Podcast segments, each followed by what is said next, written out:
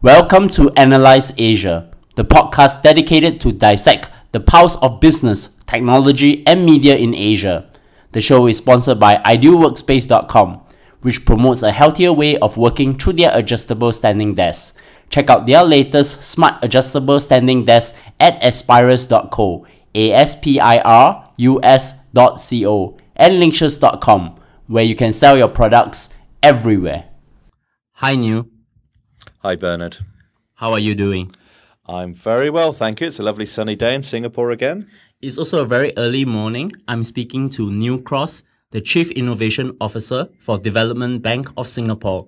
Well, Neal, I know you have started a very illustrious career in technology. You want me to tell us how do you get started? Yes, I mean, I've done many different roles in technology. My first role, I started at the grand old age of 11. I started writing computer games when I was at school. Whoa.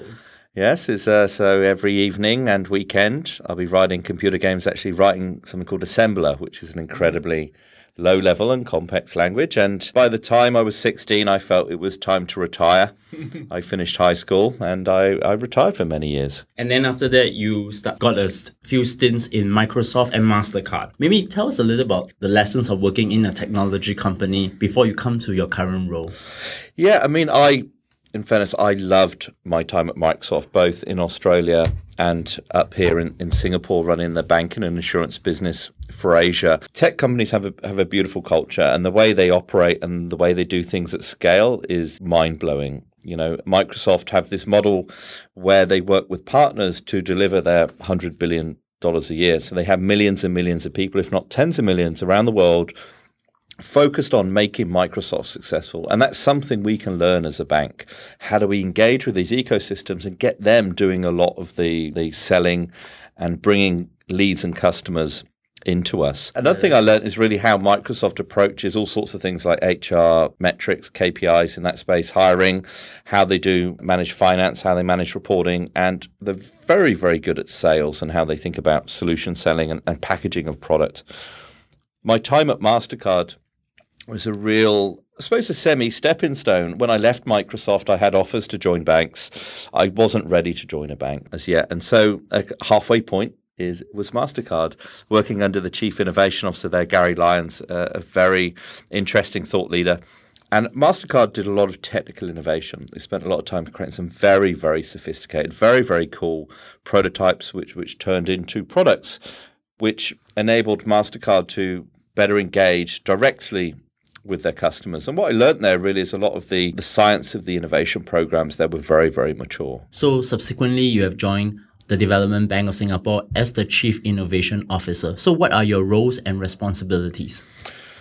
Yes, that's a difficult one. I suppose my um, uh, the biggest single thing I do, I suppose, is is with the team that, that fill the gaps at the bank. So I didn't come into the bank with any preconceptions. I mean, my first day at the bank, I called up with the CEO. He obviously interviewed me. And I said, Piyush, you know, what's your innovation strategy? He said, it's very, very, very, very simple, very powerful. He goes, I hired you. Wow. Yeah, so that was quite scary. Suddenly realized actually, in all the other jobs I've done, there's always been someone above who has a better idea of what your role could be, whether it's you know a sales director or whether it's a chief innovation officer. And so I thought, right, I, I'm not gonna I'm just going to talk to people in the bank, understand their strategy, work out where the gaps are, and really roll our own innovation group strategy around that, which we think would have the best impact. So we decided as a group to do a few things which are very, very different. One of the things is that everything we do has to be in partnership. No one in the innovation group, we're a fairly small group, we're what, 10 people now. When I started, there was only five of us. Um, everyone in the innovation group has to partner with one of the business units. We don't do stuff in, in isolation. Second thing is we never invent anything. We are focused on turning the entire bank into an innovation group. So our number one thing is how we evolve the culture of the organization. You can't buy a culture, you can't change a culture, you can only ever evolve it. And so we're solely focused on the 22,000 staff, how we mentor them, how we coach them, how we introduce them to startups, to students, run programs to inspire them and educate them, then to create the next range of products and services, which is going to make DBS the leading bank in Asia. And I just thought I wanted to make a quick short intro about the Development Bank of Singapore, which most people in Asia call DBS Group, currently at a market capitalization of 45.5 billion, somewhere around 32.3 billion US, depending on the exchange rate. They have operations in 17 markets, and basically the bank has a regional network that spans more than 250 branches and over about 1,100 automated teller machines across 50 cities. So it is not it is not a very simple effort to actually run innovation for you on that. How does DBS as a bank have decided to embark on the path of innovation and what is kind of the threats to the current Asia banking sector? Uh, as a whole, not not just to the bank itself. Yeah, I mean, I think there's there's threats to the entire banking sector worldwide, and and we're certainly feeling it here in Asia if I, you know, I'll quote my CEO Piyush, who said that Asian banking is a burning platform. So we fundamentally get that with the new wave of digital disruptors, new wave of startups and fintechs entering our industry, they will fundamentally change financial services. They will change the way that our consumers engage with finance. If we look at what's happening in China, you know, China's got the biggest banks in the planet. So five of the top biggest banks in the planet are in China. They've got some of the world's biggest tech and e-commerce companies, the Alibabas, the Baidus, etc. And they're both fighting over the finance of 1.3 billion people. So you look at Alibaba, yeah, they created a investment fund, a supermarket fund, money, sorry, money market fund, and they went to hundred billion dollars under management in about a year which is huge. Yeah. Now, Ant Financial and Alipay is now got valued at about 45 to 50 billion US dollars.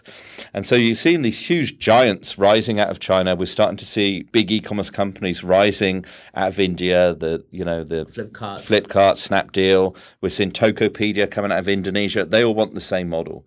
I mean, the fundamental thing here is that there's more money in banking than there is in tech. So, of just three months of revenue, worldwide revenue in financial services, with that money, you could go out and buy Apple, Google, Amazon, and Facebook. That's right. There's a huge amount of money in financial services. And digital banking is a term that I'm sure many of you heard.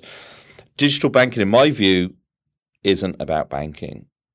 And I think the ba- a lot of the banks have got it wrong. They think digital banking is about banking. It's actually about digital.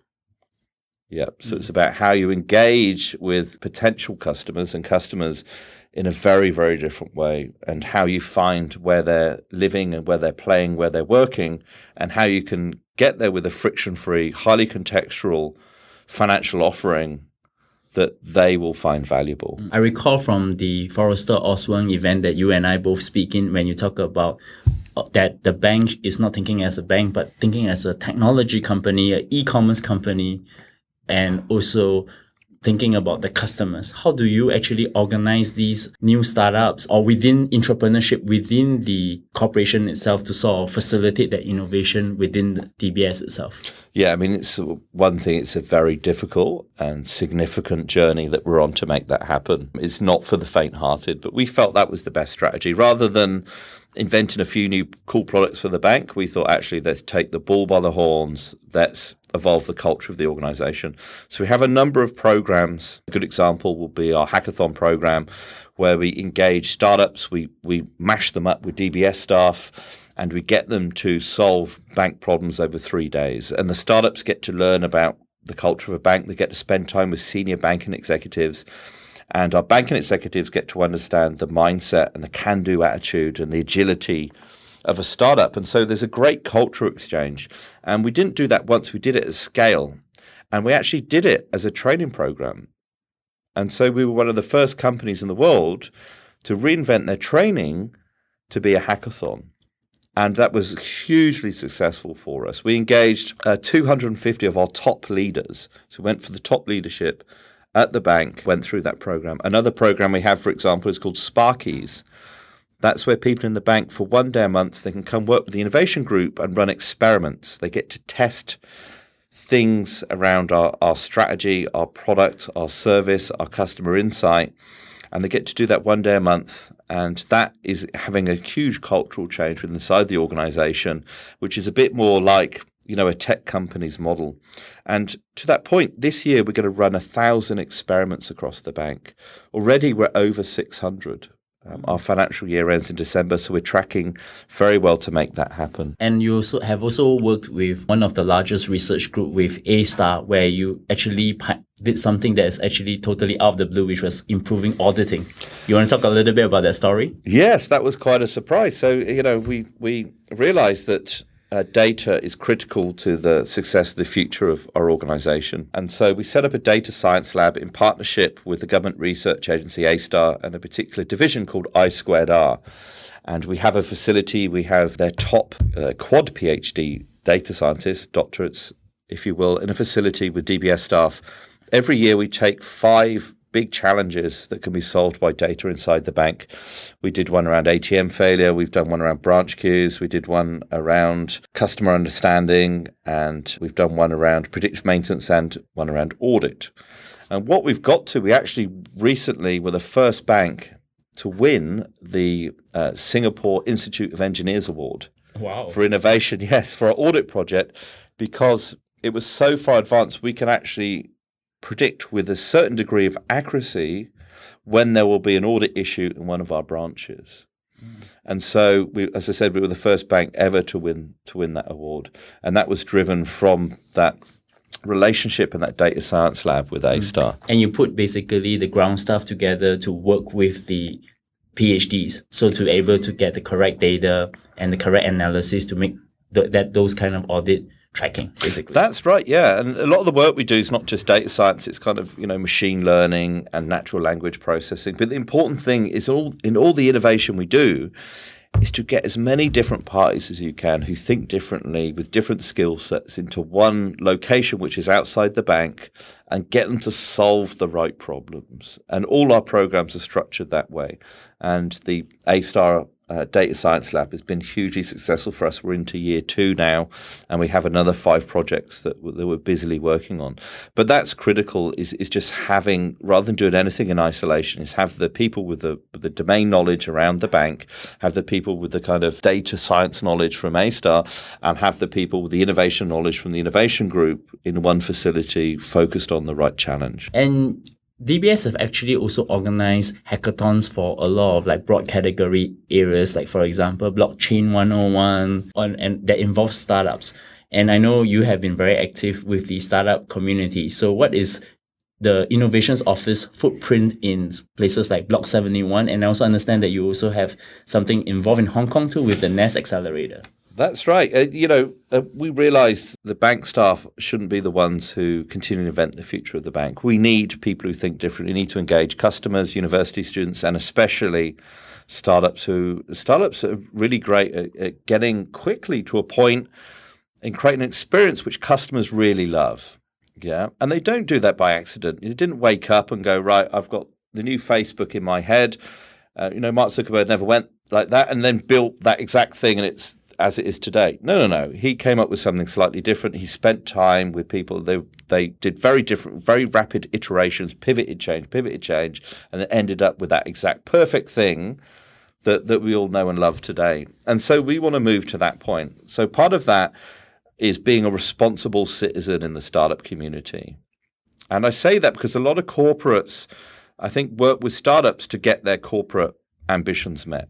We're the development bank of Singapore the key is in the word development. Yeah, we were set up to develop businesses. We see startups with that same lens, and so we try and have a symbiotic relationship with them we bring them into our facilities, we feed and water them, we mentor them, and in exchange for that, we hope to, you know, either get access to new customers, we get access to some smart staff we may hire, we get access to new products or services that we can use at the bank. So we've had we've got a three-year relationship with Startup Bootcamp, which is a fintech accelerator at Block 79. We have our Nest accelerator at Hong Kong. And but what we've noticed is we felt we weren't developing enough Singapore businesses in Singapore. And so what we've done, we're launching our own pre-accelerator. It's happened in partnership with IAPL, a division of IDA. next week it's launching Wow. in Block 79, yes. And we've deliberately tried to target Singaporeans who've got a smart idea and haven't built their product yet, or some smart Singaporeans who don't have an idea. We'll give them an idea and we'll coach and mentor them. We'll pay them to turn that into a commercial product so they can build a business. And hopefully it's a product that DBS can use, but that is secondary. Most importantly, we want to develop the businesses. And guess what? There's no catch. We're not taking equity. We're not demanding they just work with us. We're paying them and we're giving them somewhere where they can build that into a product. This is the first time that DBS has ever run its own accelerator style. But the idea is it's a pre accelerator. So at the end of three months, they've got a product, they're ready then to go into acceleration and turn that into a successful company. I think one of the common things that you and I share is that we are both doing digital transformation within our organizations. I think one of the crucial ingredients in digital transformation, people love change but don't want to do the transformation. Do you think that support from the senior management becomes very crucial in the way how you have managed to take this innovation office so far? Absolutely, yeah. Um, I got I got asked. I was on a panel recently, and, and somebody from the audience they asked me, said, "Hey Neal, you're seen as a successful innovator. What's your number one tip for being a successful chief innovation officer?" And my response was, "Pick the right CEO." Yeah, it's no, um, it's it's uh, it's not any harder than that. Yeah, I I I picked the right CEO. I picked the right company to work for that's in the right place. Yeah. And but even so, even when you have the CEO talking about disruption and the importance of us changing, it makes your job easier, but it doesn't make it easy. Yeah. But the point, my point is, whatever happens, every single company will feel digital disruption. And if you don't believe that, then geez, just look at taxis. Yeah, go back even a couple of years. You could have talked to a taxi driver and said, "Do you know what? You're going to be digitally disrupted." They would have laughed for about an hour. They would have said, "Wait a minute, we don't have a website. We've got cars. What do you mean digitally disrupted?" And now, you know, one of the most valuable companies in the world and rising is Uber. Yes, and the biggest, you know, unicorn in Southeast Asia is Grab Taxi. Mm, that's right. So I'm going to move out from your day to day work, but I want to ask you a little bit about what do you view certain areas on the whole picture of digital disruptions against banking? What are your thoughts on Bitcoin and blockchain?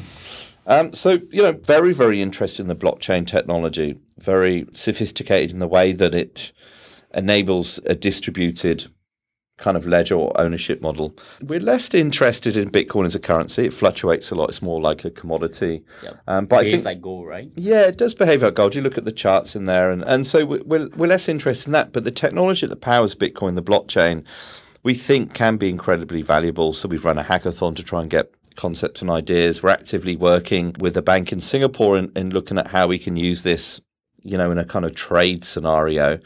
I think the fact that this distributed ledger that no one owns the kind of central authority on the ledger, in effect that everyone trusts it. The fact that actually blockchain's never been hacked. Um, you hear these stories about Bitcoin being hacked. Bitcoin's never been hacked. What has happened is essentially each of these Bitcoins has a key. What's happened is somebody left the keys lying around. So the underlying technology has never been hacked. It's just somebody found the keys. They left them in an insecure place, and it enabled them essentially to take those coins out. That's so it's never been hacked in that regard. But also on the converse side, there's a lot of people saying blockchains and Bitcoin's going to destroy banking. It could be used for everything. You know, there is a lot of hype, and so cutting through with any new technology, what's the you know the one or two things that it's really good at and is going to have the biggest impact is something that the chief innovation officer has to get to very quickly. And we feel there's a there's there may be something around you know cross border payments and certainly something around you know trade and, and ownership and, and smart contracts Mm. What about the era of mobile payments? I mean, you see a lot of mobile commerce happening. What do you see in that piece as well?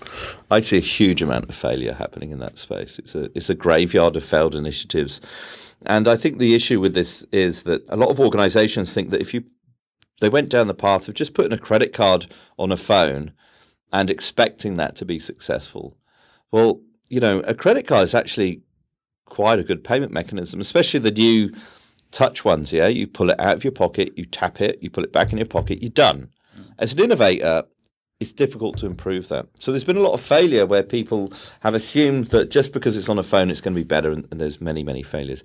I think the important thing is is finding out really a, a, niche or a use case for that mobile payment scenario, or a way to do something that you fundamentally can't do on a card. Uh, and so the big successes in this space are obviously people like Movenbank. So when you tap their phone, it gives you instant feedback on how much you've spent this month, how much your friends have spent. There's some kind of comparisons. You're getting something above and beyond what a card could deliver. Um, with our PayLah product, the ability to pay someone just over a phone number, that peer-to-peer payments, again, is solving a problem you can't do with cards. And so my guidance is that you know mobile payments is certainly here to stay. Mobile payments will will increase, um, but it tends to be something that that cards currently aren't doing because cards work pretty well and they're ubiquitous. Mm. I, my penultimate question will be about innovating for markets. I understand that most of your current work, at least more the known work, is actually in developed markets where credit cards are very important. Of course, DBS have itself have presence in China, in India, where it is actually more emerging market focus. How do you look at innovation from emerging markets versus developed markets?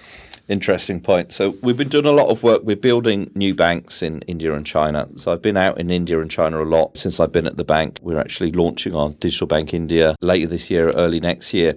Uh, I think the thing with this is, is is with any innovation is just not to go in with a preconception.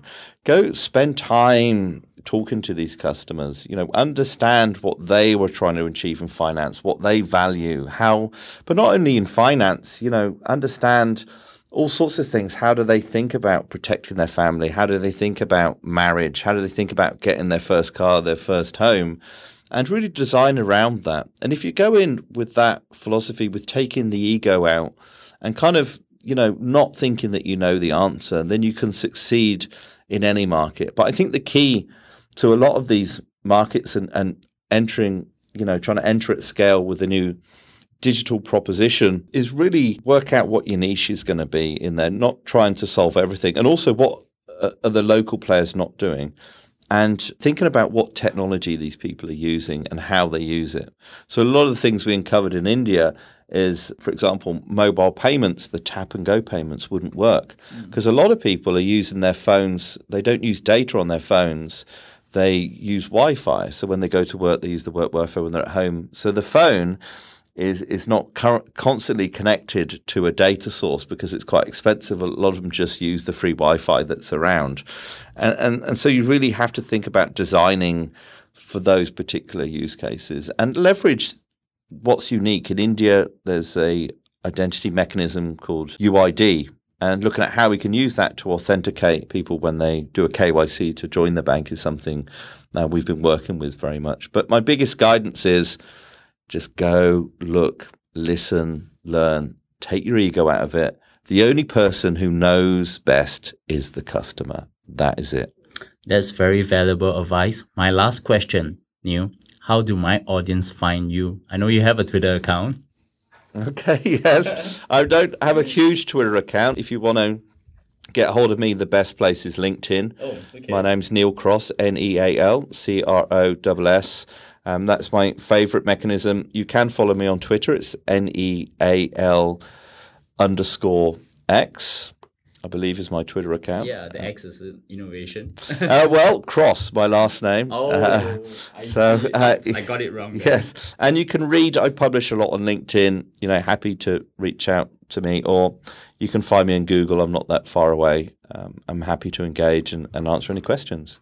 You can find me in, at bleungcw or bernardleung.com or subscribe to us at iTunes, Stitcher, and SoundCloud. Please leave your ratings and of course, we would love to hear feedback from you. And once again, Neal, thank you for coming on the show.